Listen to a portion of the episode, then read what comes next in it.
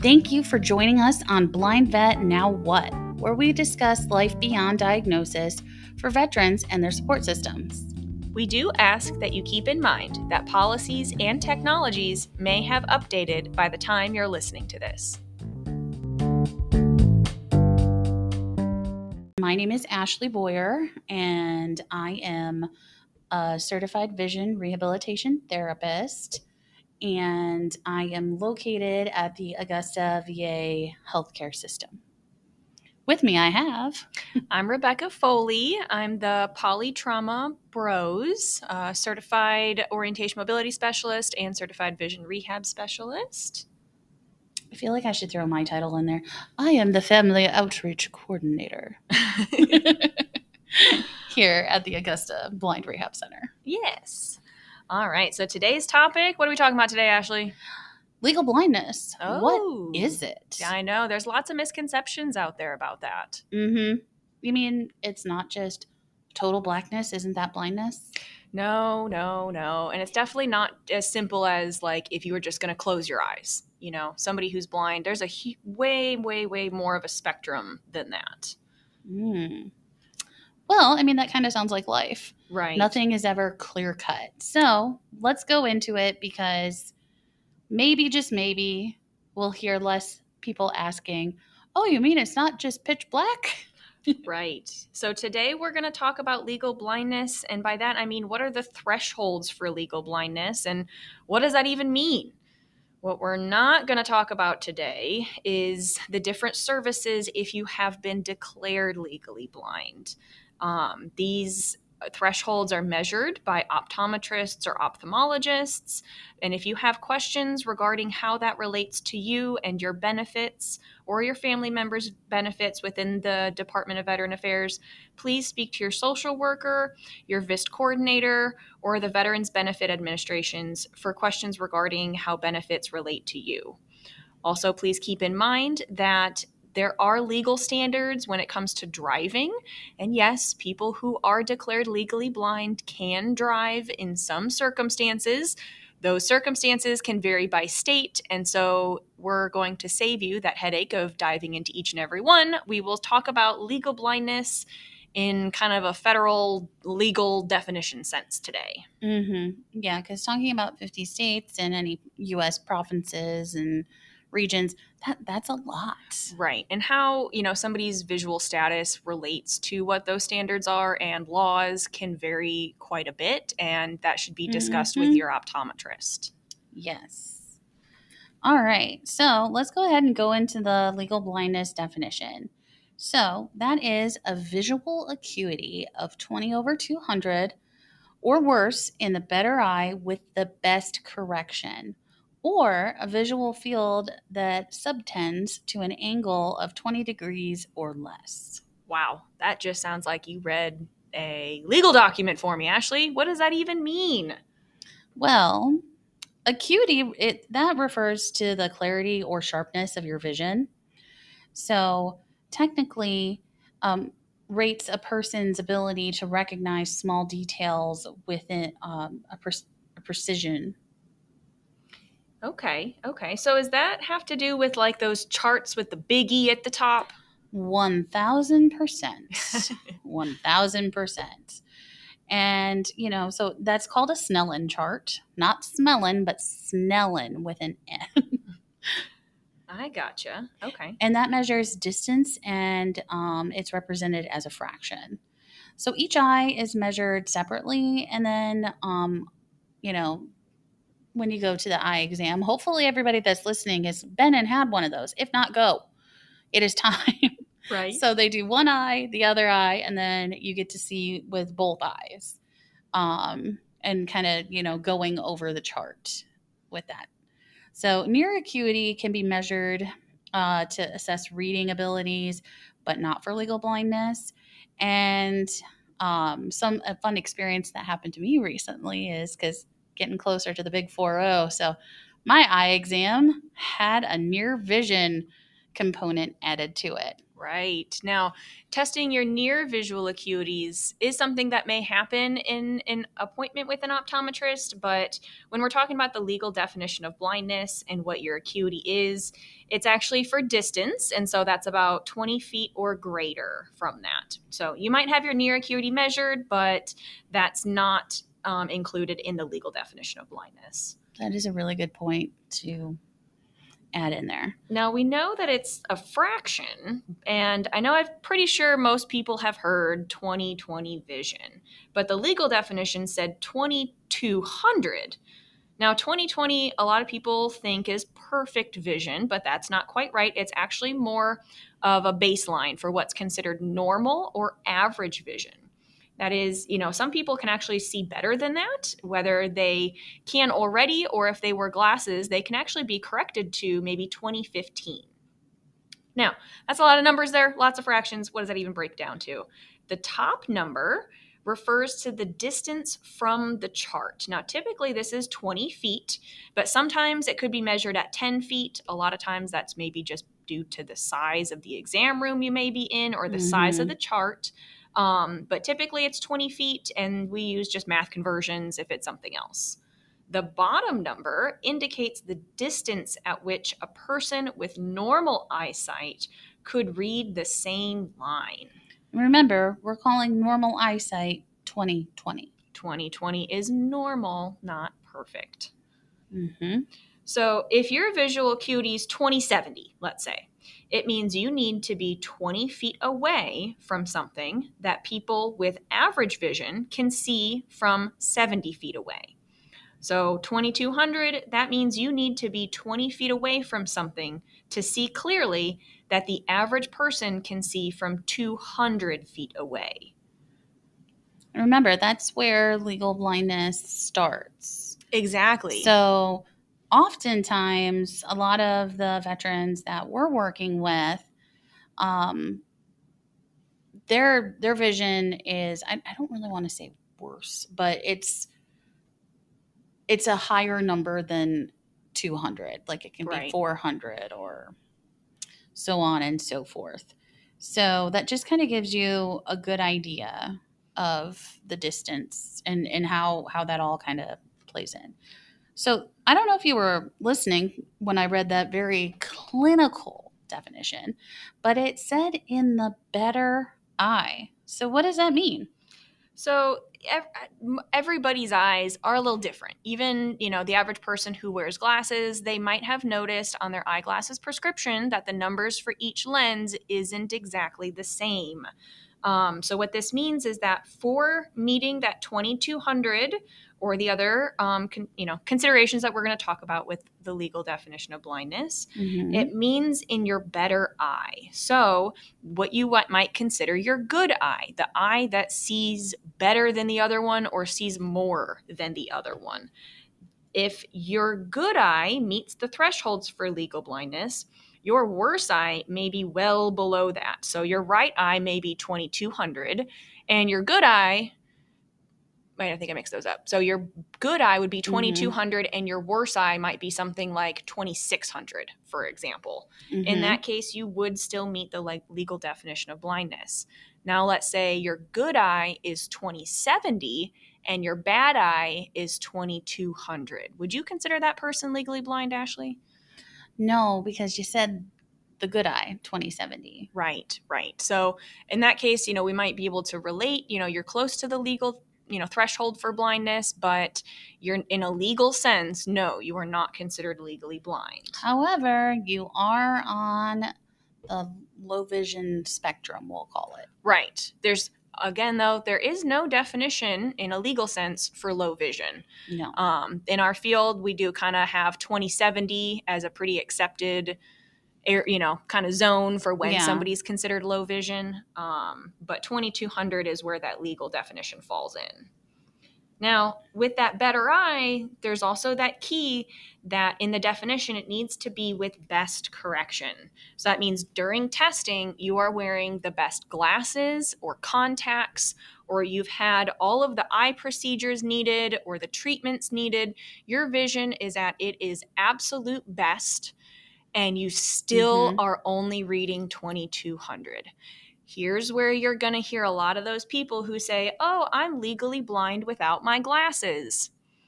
Sorry, if you hear somebody say that, they are in fact not legally blind. because if you're 2200 but your glasses correct you to 2020, you're pretty far away from being legally blind. Sure, you know, without glasses, but even in the definition includes that you have to have your best correction. So if best correction puts you above 2200, you're not legally blind.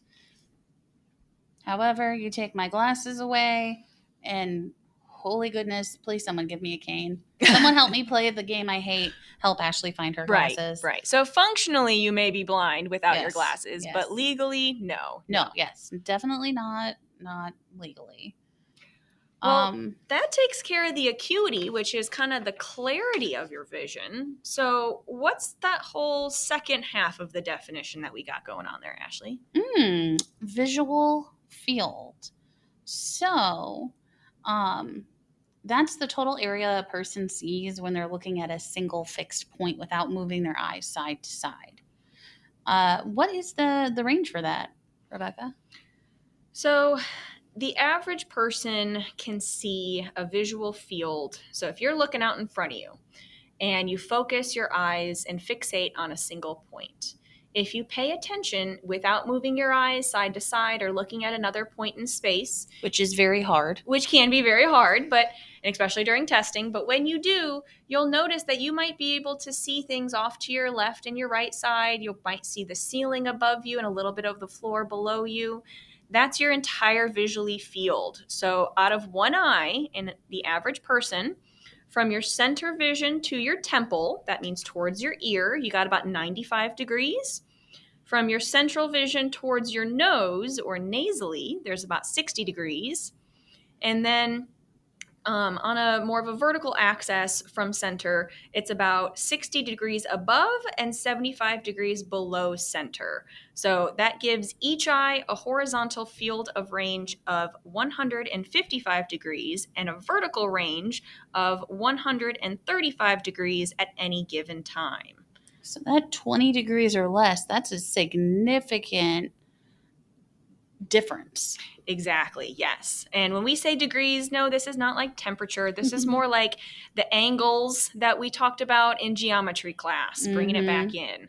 Um, Exactly. right. And field loss, a lot of times some people think of like tunnel vision, and that's not totally wrong. Tunnel vision would be where you have central vision remaining. That, um, you know, definitely happens, but maybe it's the opposite. Maybe you've you know lost your central vision but you have some peripheral field uh, remaining like in macular degeneration for example Mhm.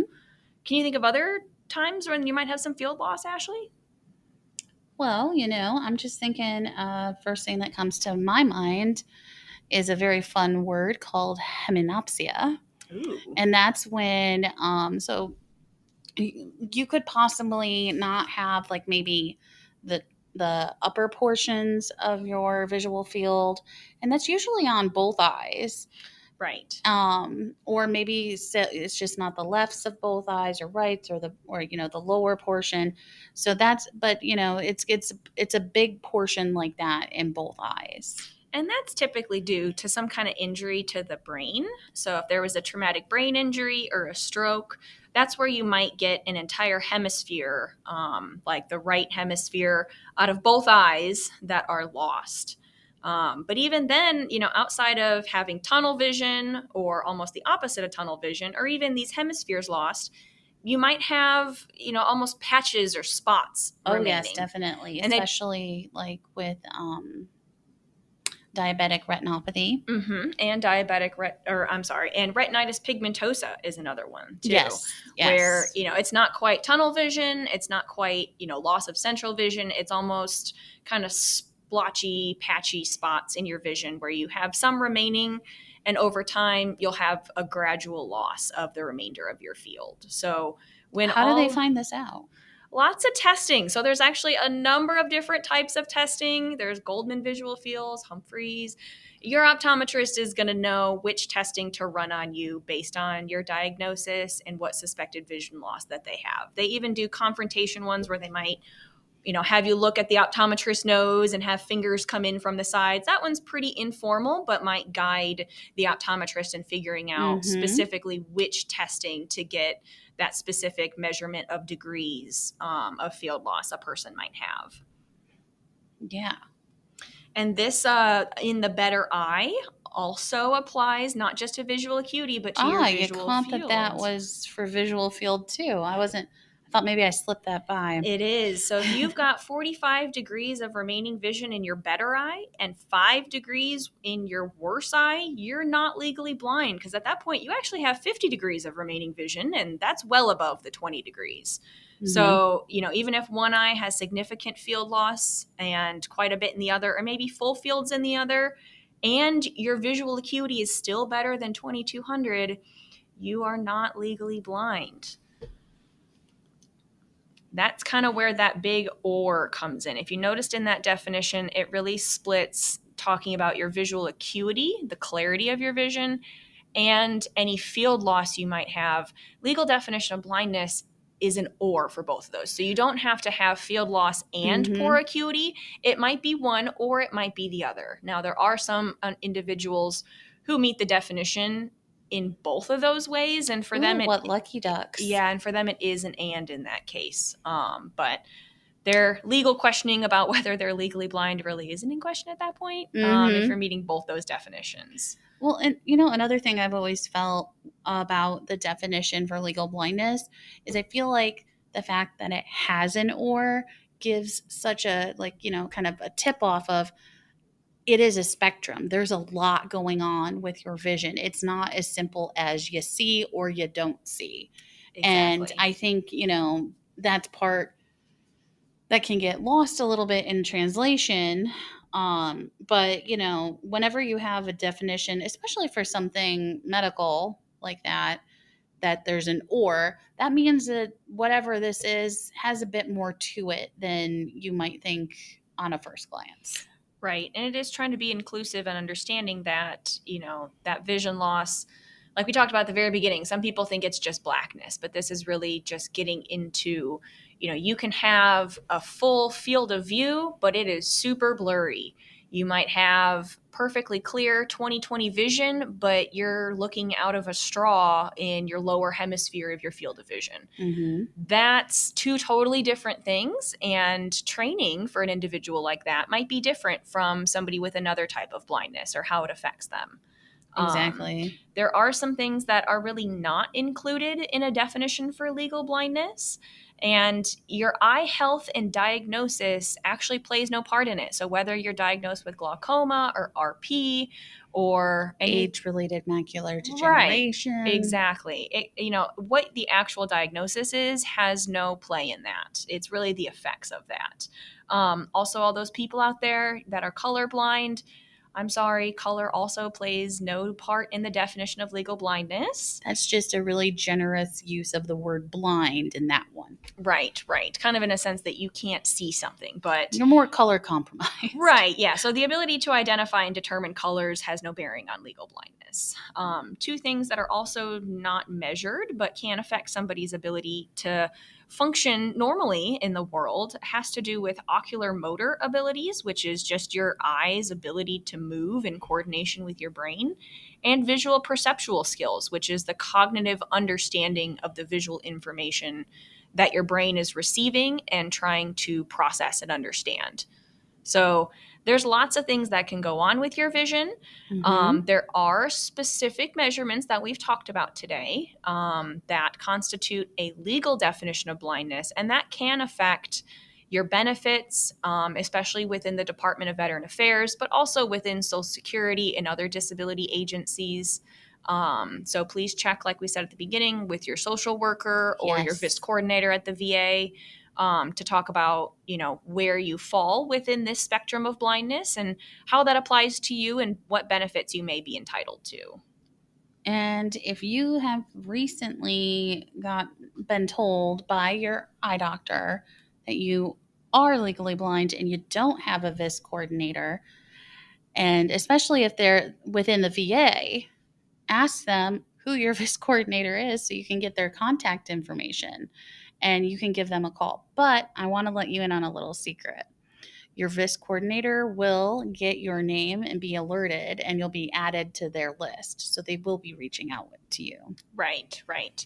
And following an, op- an optometrist or possibly an ophthalmologist appointment where you have been declared legally blind based on the criteria we've talked about today, um, what you should leave that appointment with is what we call a legal blindness letter. This is that legal documentation from a mm-hmm. certified mm-hmm. professional saying that you have met this criteria and these thresholds, and in a legal manner, you have been declared legally blind. So be sure to pick one up um, before you leave your appointment, or if you've already left and you know told you are declared legally blind but don't have a copy of that letter, reach out to that optometrist who made that declaration and see if they can um, sign one for you and give a copy for you and your records. And if, again, if you're getting your care at the VA, you should be able to pull up that document on your My HealtheVet. Right. That should be going in with the rest of your health records. Mm-hmm. Friendly reminder we can all prevent suicide. If you find yourself or a loved one needing the Suicide and Crisis Lifeline, the new phone number is 988. And if you're a veteran, press 1. If you'd rather text, the number is 838 255. They also have a web based live chat and more information at www.veteranscrisisline.net. Each of these ways to connect are available 24 7, including the holidays. After you reach out, a caring, qualified responder will listen and help. Your call, text, or chat is free and confidential. You decide how much information to share. The support doesn't end with your conversation. Caring responders will connect you with resources that can help when you're in distress. You don't have to enroll in VA benefits or healthcare to connect.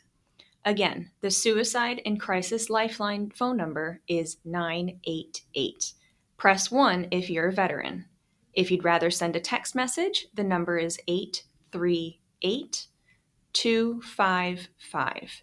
And the live chat is on www.veteranscrisisline.net. Depending on our caseload, we may not be able to record new episodes as often as we'd like, but subscribing will help ensure that you don't ever miss a new release of Blind Vet Now What?